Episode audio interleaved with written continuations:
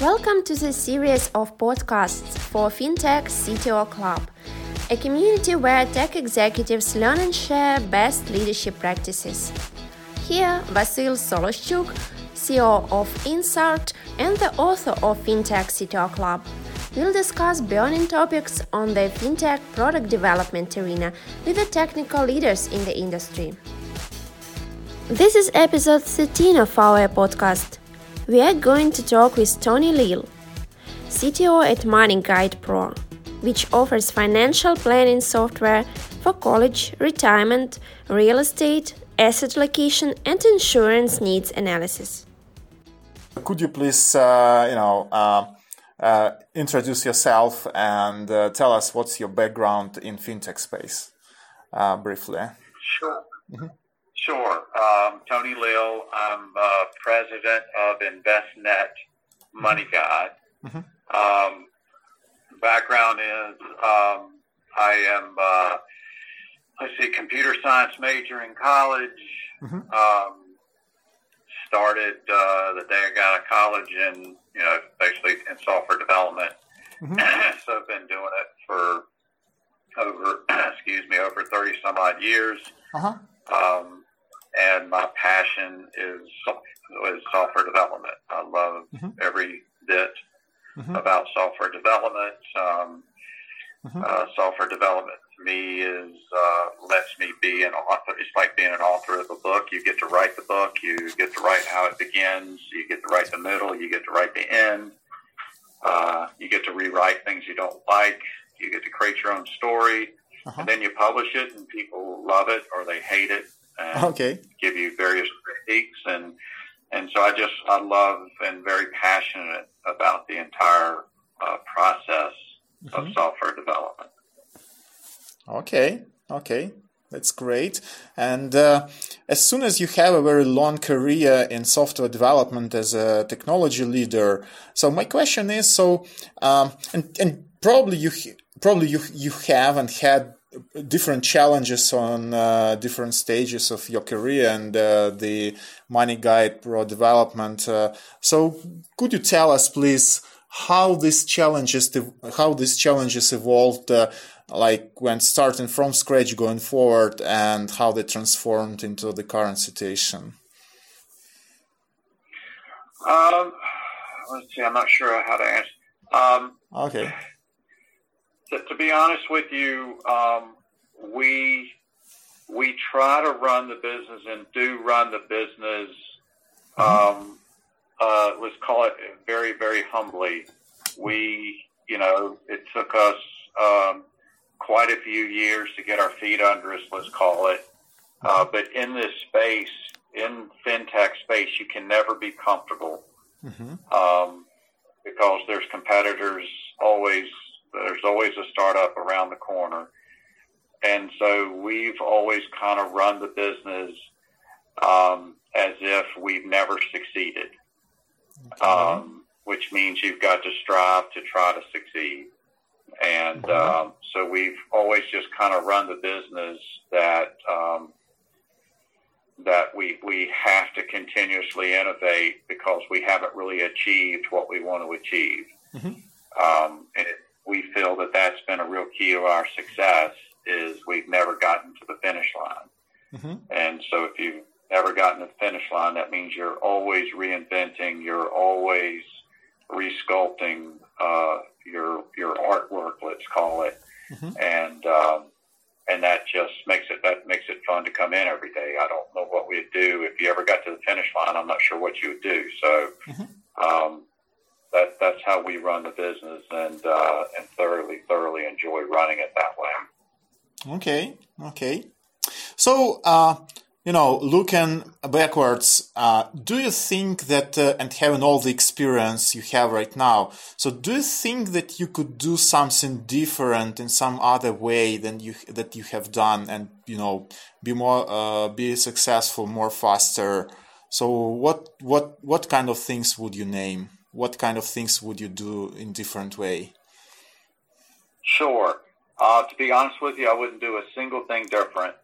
okay. Um, I really wouldn't. Every single failure if if you don't fail, you don't remember it as well. Yes. Um, and so every single thing, if if I ever sit down and talk to people about our company, I spend very little time speaking about the things we've done right. I speak more about the things we've done wrong. And but but those are where we learned, and even the things that we did wrong mm-hmm. helped direct us and give us more strength in the areas because we would even when you're wrong, you're not wrong 100%. You might be wrong 70%. Well, 30% mm-hmm. of that information you can then use to bend mm-hmm. the product to where you want it to go. Mm-hmm. So, um, I, to be honest, I revel and, um, and mature and grow from every mistake we make and, mm-hmm. uh, and look forward to the next mistake. Um, okay. It's just, it, it absolutely, um, uh, I think is a fundamental part of, of creating software is mm-hmm. is to have failure. It's just part of it. So how to launch? Don't want mm-hmm. failure. If, if, you don't want failure, failure, you just create a version and never update it. Yes.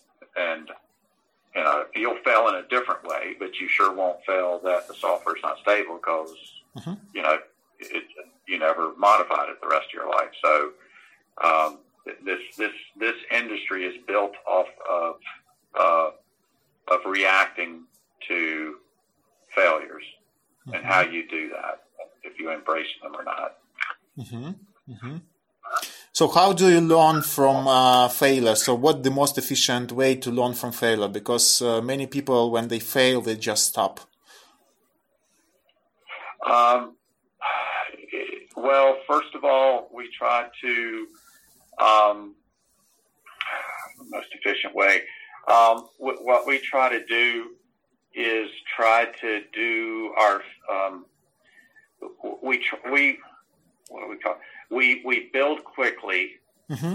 Okay. And and and get as quick as we possibly can the mm-hmm. various things that we create out to the market mm-hmm. and allow the market to pass judgment on the direction we're going. Mm-hmm. And we then are extremely quick in then reinventing our mm-hmm. image we end up with the product that we want. Mm-hmm. So we we don't spend two years developing something and then hope like heck it works. Mm-hmm. Um, we try to to break it down into um, uh, much faster uh, development cycles and smaller pieces and get that as quick as we can out to the market. That's that's been a key to us. Um, mm-hmm. Okay. Okay, got it, got it. So, you know, I personally believe that the corporate culture is very important for the success of the whole organization. But, you know, every team, every company, they define the corporate culture in their own way. Um, and uh, what what what's to your opinion is corporate culture for your company for yourself? What are the maybe specific things that you can tell us about your corporate culture and how it how how the whole engineering organization can benefit uh, out of the corporate culture that you have? Sure, our culture um, is is is really built. Probably the best way to sum, uh, summarize our culture is creativity. Mm-hmm. Um, our culture is is based on uh, a creative mindset. So our office is very very creative. Lots of artwork. Lots of uh, every developer has their own mm-hmm. office.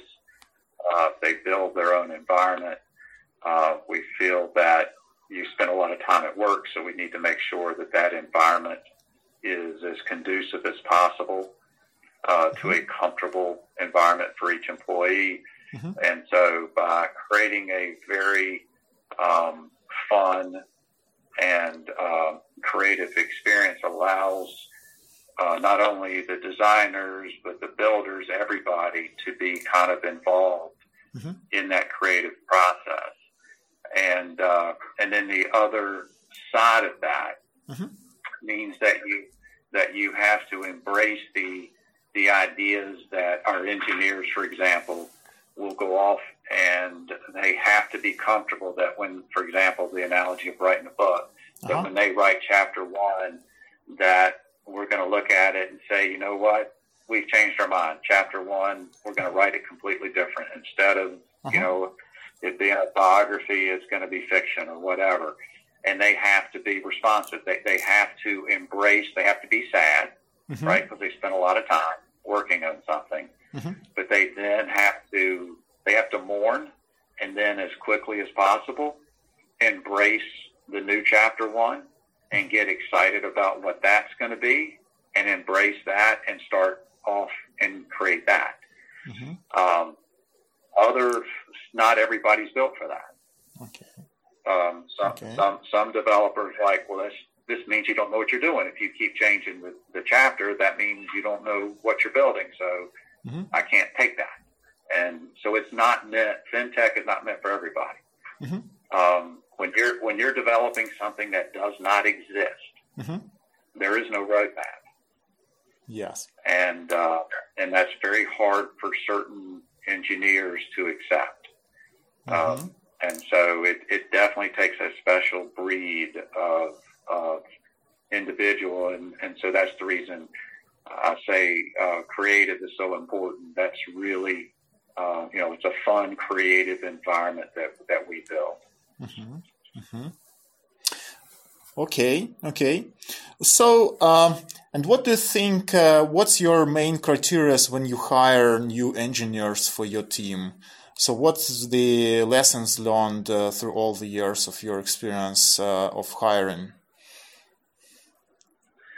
Oh boy, um, I definitely don't have.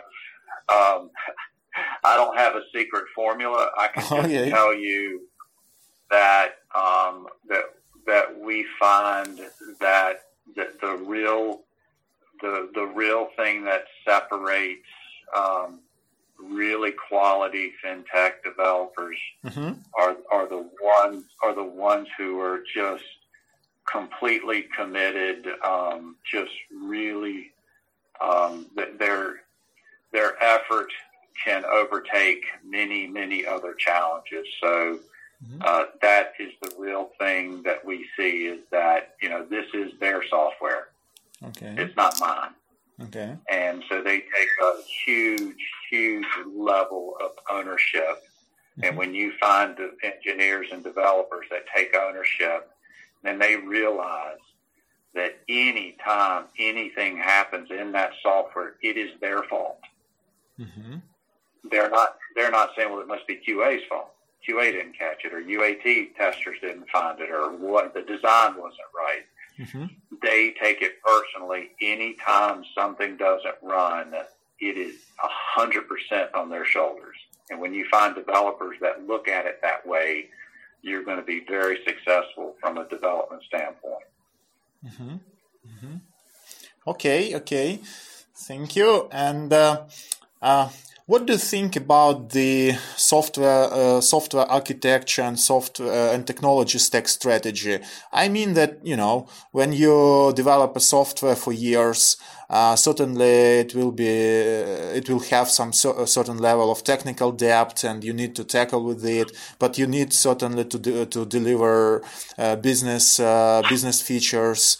Uh, so what's uh, maybe what what are the main points uh, that you need to take into account when you plan your software architecture and your technology stack uh, for the when uh, for your for your product for your software product? Sure.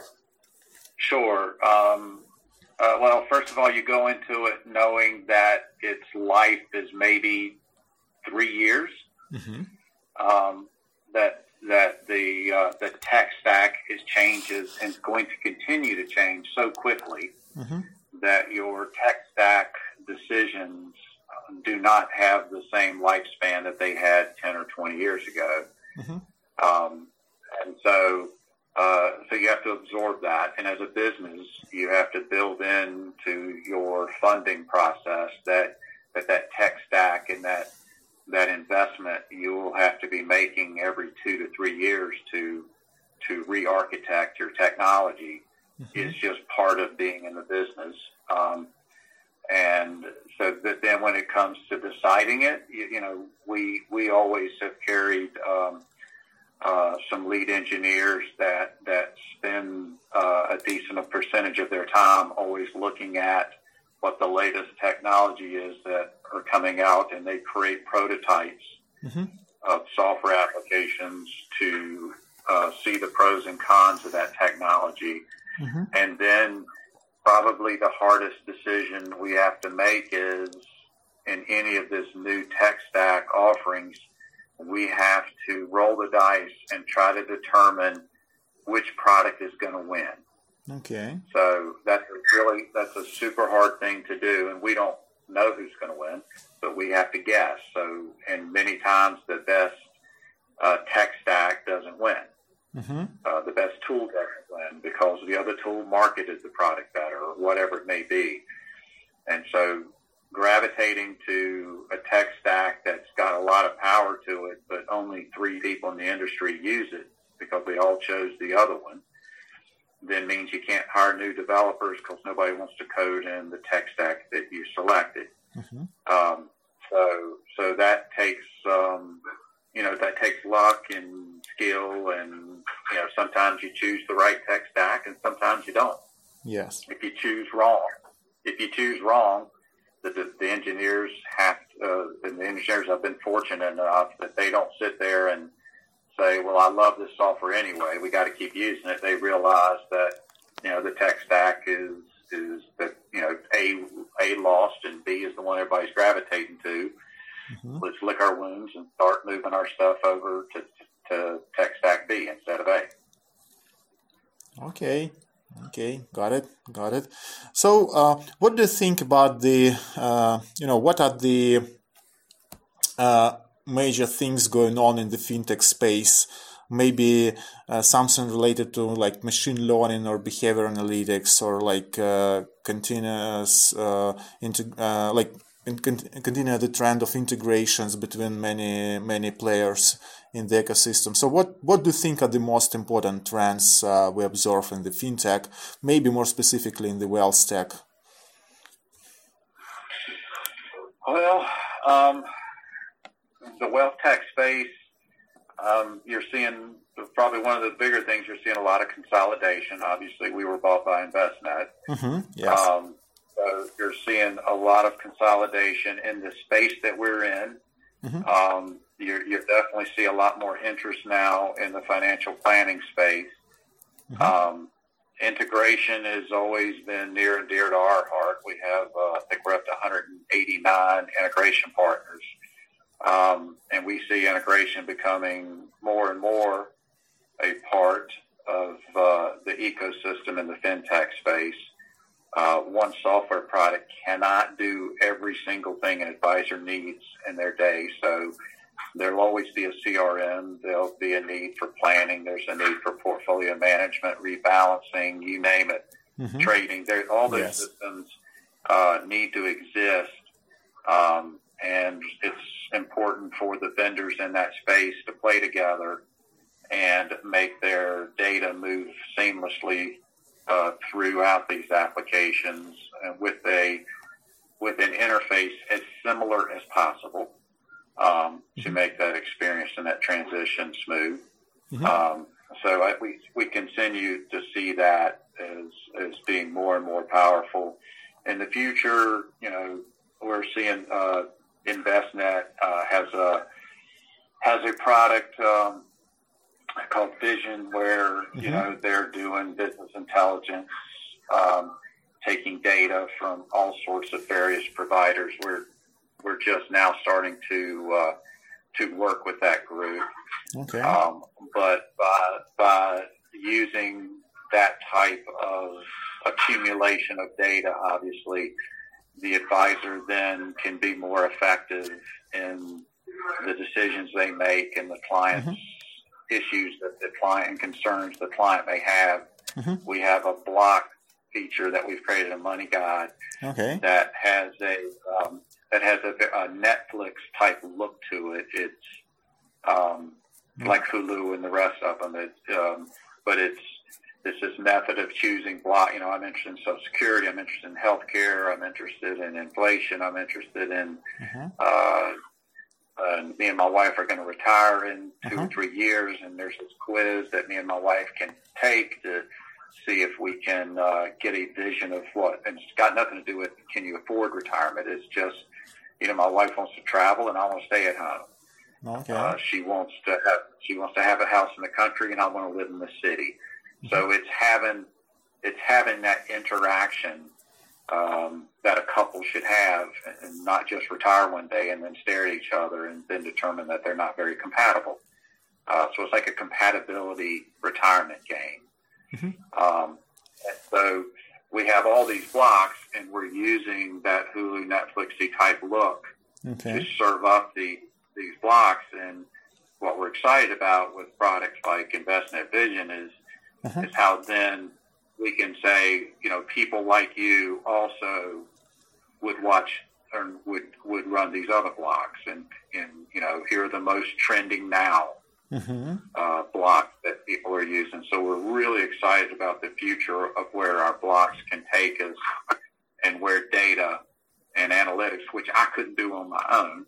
Okay, it's not our it's not a strong suit. Our we we believe in getting in one lane that we are good at and staying in it and it's a full time job to to stay in just the lane of financial planning. So that's the reason uh, having partners like uh, Envestnet, who you know has aggregation and all these other things, allows us now to integrate with with those product lines to help us.